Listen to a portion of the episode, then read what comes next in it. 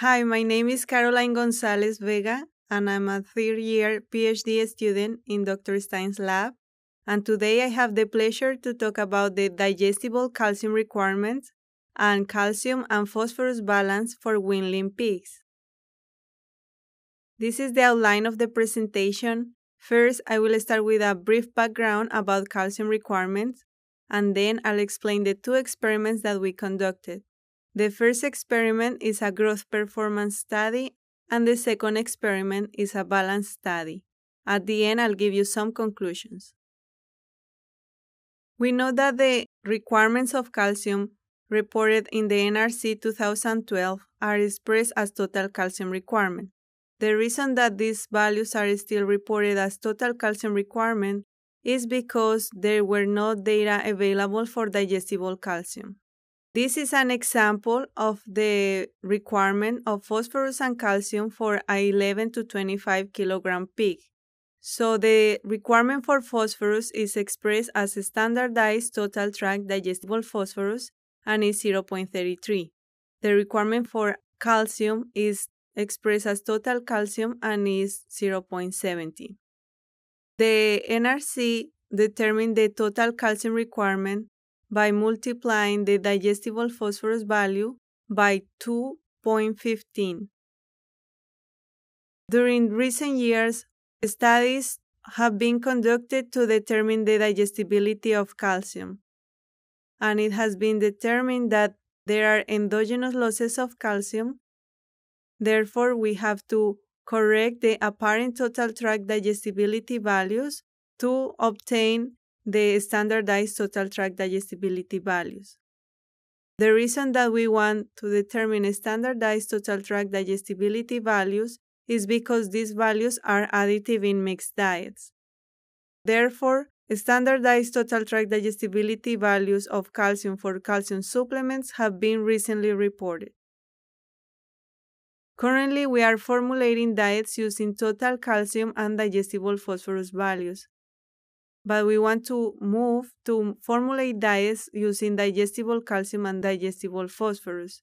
But first, we need to determine the digestible calcium requirement. Therefore, these two experiments were conducted to determine the requirement for digestible calcium by 11 to 25 kilogram pigs, the growth performance study, and the balance study. It's important to mention that for these two experiments, the same batch of diets were used. And here in this slide, we can see six diets that contain the same amount of digestible phosphorus that is represented in orange and is 0.36%. And on blue is represented the digestible calcium and it ranged from 0.32 to 0.72%. These are the same six diets, but instead are expressed as total phosphorus and total calcium, if you are more familiar with these values. And here we have the ratios that range from 0.71 to 1 to 1.89 to 1. We had two additional diets, Diet 7 and Diet 8, and these two diets contain the same amount of digestible calcium as diet 6. However, the digestible phosphorus is different. For diet 7 is 0.33 and for diet 8 is 0.40. And the reason that we had these two extra diets was to confirm that the amount of phosphorus that we had in the first six diets was accurate. This is the ingredient composition of the six diets. As you can see, we have the same amount of corn, soybean meal, lactose, and monocalcium phosphate for the six diets. However, the amount of calcium carbonate was increasing as we increased the level of digestible calcium in our diets, and calcium carbonate was included at the expense of cornstarch. For the first experiment, we used 256 growing pigs with initial body weight 11.4 kilograms, and we had 8 diets with 8 replicate pens per diet. For each pen, we had two barrows and two gilts, and at the end of the experiment, we euthanized one barrow per pen, and the femurs were collected to determine the bone ash, bone calcium, and bone phosphorus. For experiment 2, we had 80 growing barrows with initial body weight of 13.1 kilograms, and we had 8 diets with 10 replicate pigs per diet. We also had total fecal and urine collections. For both experiments, the data were analyzed using the PROC mix of SAS, and diet was the fixed effect and block was the random effect. We also use contrast statements for the linear and quadratic effects and the PROC NLIN for the broken line and quadratic line. Now let's move to the results for the first experiment. First, let me set up this slide. In the x-axis, we have the standardized total tract digestible calcium, and the y-axis, we have the average daily gain in kilograms per day. From this slide, I want to point out three things. The first thing is that at levels greater than 0.56% digestible calcium, the average daily gain is negatively affected and this is maybe due to the negative effect that has high levels of calcium on the digestibility of phosphorus.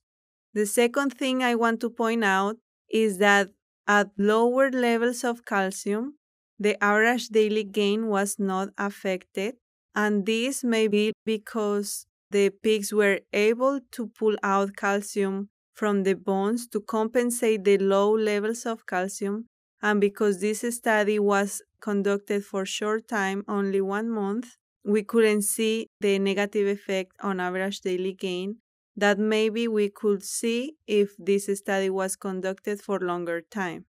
The third thing I want to point out is that we were not able to determine the requirement for digestible calcium to maximize the average daily gain with these results. The same thing happened for gain to feed ratio. We were not able to determine the values to maximize gain to feed ratio with these results. However, from this slide, we can see that levels greater than 0.43% digestible calcium negatively affect the gain to feed ratio. This is the bone ash in grams, and here we can see that levels greater than 0.48% digestible calcium maximize the bone ash in the pigs. The same value was obtained for bone calcium in grams. However, to maximize bone phosphorus in grams, a minimum level of 0.56% was needed. Now let's move to the results for the second experiment this is the absorbed calcium in grams per day, and we can see that as we increase the digestible calcium in our diets, we increase the amount of calcium absorbed by the pig. Also, the amount of calcium excreted in the urine increase as we increase the digestible calcium in the diets. However, the amount of phosphorus excreted in the urine decreased as we increase the digestible calcium in the diet.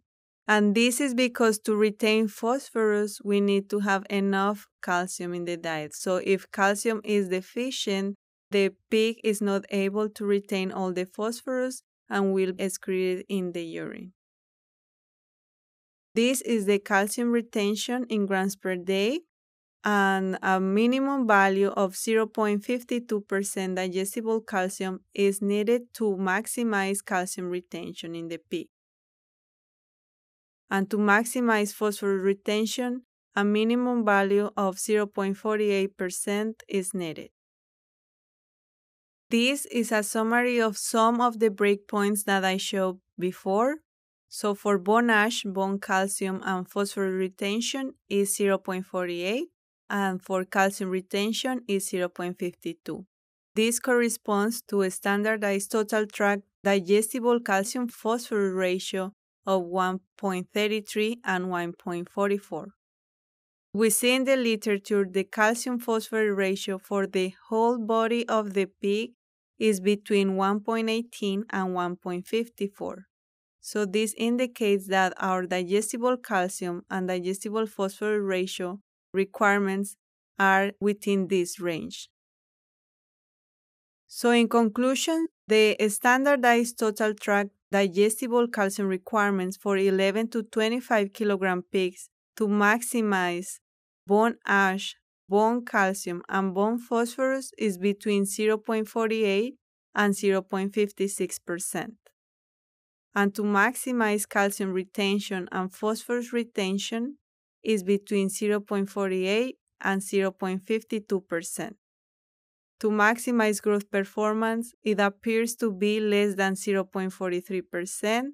However, more research is needed to determine the digestible calcium requirement to maximize growth performance. With this, I want to thank you for your attention and I invite you to look our website to find more information about this research and other related topics about monogastric nutrition. And thank you so much and like us on Facebook.